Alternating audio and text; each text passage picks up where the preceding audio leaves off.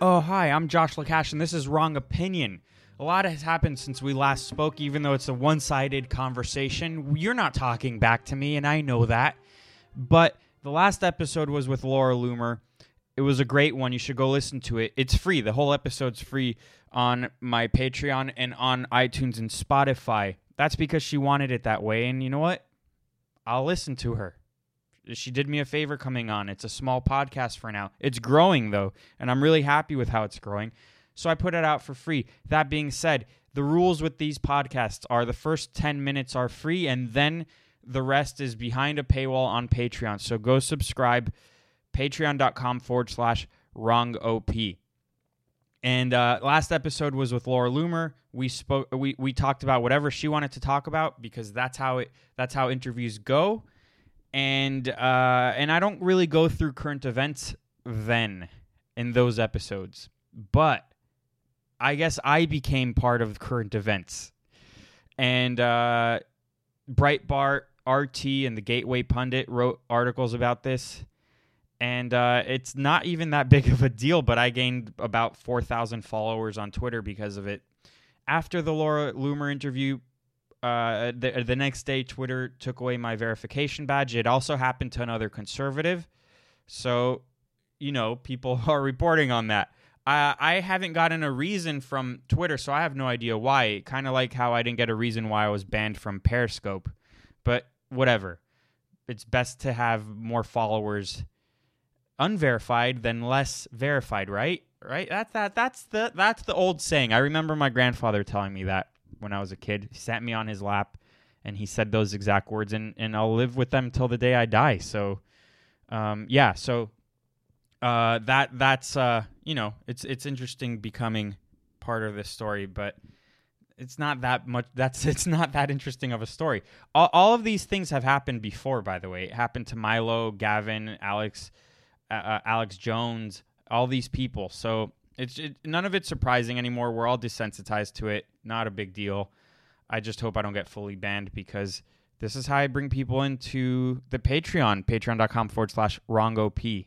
Subscribe. Get your friends to subscribe. You know what I mean? Come on. I'm adding vidcast next week. It's not just going to be a podcast. I'll add video of everything so you can see me talk about whatever. So there's a lot I'm going to cover today. It's funny because it's not really news. You know what I mean? It's not like I'm breaking down why I think China started the coronavirus. Why are we still even talking about this? That's the main thing. Why aren't we opened up? What's in it for all these politicians keeping everything closed still? By the way, does the podcast sound a lot better because I got a $200-something microphone as opposed to the $60 one before, so it better sound a lot better. And if it doesn't, I'm returning this thing. It looks cool at least, right? At least I can pretend like this is legitimate. Like this is a legitimate show.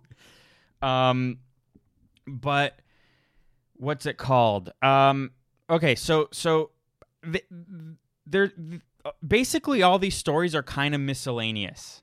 You know what I mean? They're all kind of connected, but all kind of miscellaneous. And one of the ones I wanted to talk about first is how the New York Times 3 days ago had a giant cover.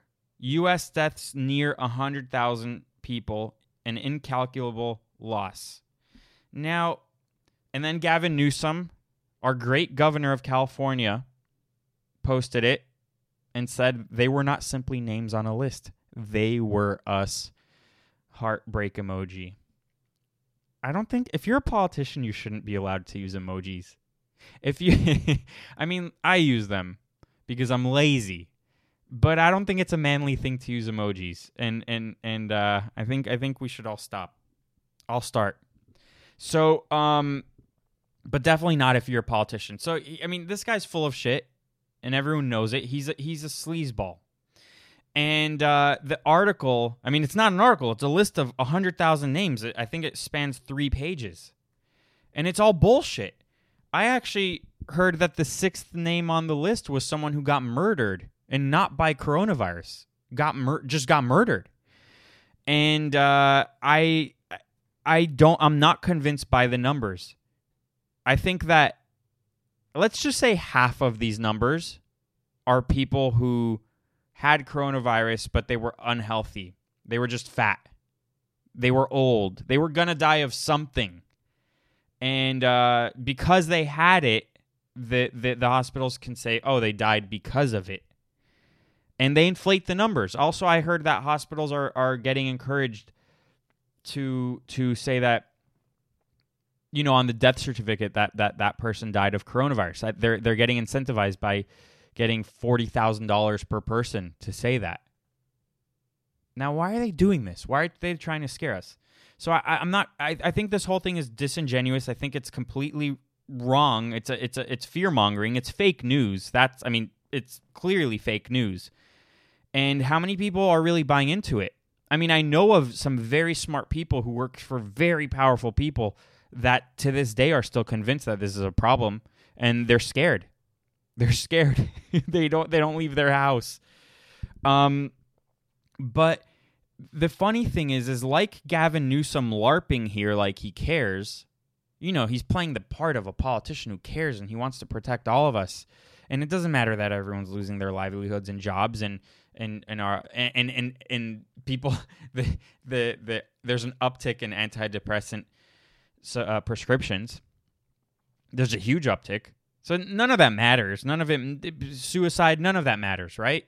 All that matters is for people like Gavin Newsom and Eric Garcetti and Cuomo and Whitmer, all to you know, just kind of show that they're really good people and they care and they're powerful also. They're flexing their muscles. And people buy into it. I went to the park yesterday because the people from the gym I used to go to pre-corona did a thing for Memorial Day, and there's a workout called Murph. It sucks. I haven't worked out like that in forever, so I half-assed the whole thing. I definitely shaved reps. I didn't even lie. I didn't even lie and say, yeah, I did everything. I told everyone. But at least I went out, and at least I ran a little bit, and then push-ups and all that. But I noticed there was an obese lady. Not fat. An obese... A lady who's on the verge of death. Wearing a mask, and I thought that was really cute. I thought it was cute that it took a pandemic, a fake one, to get her to pretend like she cares about her health. Who are you kidding, lady? Who are you kidding? We know you don't care about your health. You're fat. You're fat times 100. Fat is like a little extra, you know? If when someone's fat, it's just like a little extra chub that they could get rid of in 2 weeks. She needs to revamp her whole life. And the mask isn't going to do it for you. And you're not kidding anyone. You're health LARPing. You're faking it. You're pretending like you care about your health. Who are you trying to convince, us or you? It's so funny. I don't get it. Stop with the masks. Let's open up everything. And this is all bullshit. There was some Epstein news also. But I read the article, and it's really nothing. It's just some guy. They got this piece of information. Look, this is what this is. This is an advertisement for the Netflix documentary of Jeffrey Epstein. I think it's kind of funny that Netflix is releasing a Jeffrey Epstein documentary, considering all of these media elites are ones who covered for him. I'm not saying the people in Netflix. I'm just saying in general. So you know that this whole documentary is a diffuser. You know, it's to paint a picture like Jeffrey Epstein was an outlier. Jeffrey Epstein was an anomaly. And no one does what Jeffrey Epstein does. How could have he fell through the cracks? It's not a big deal.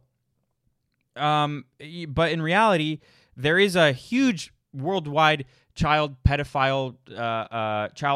pedophile ring. And it's not just Jeffrey Epstein, and it's not just Hollywood or Washington, D.C. or the Catholic Church or whoever. It's many people.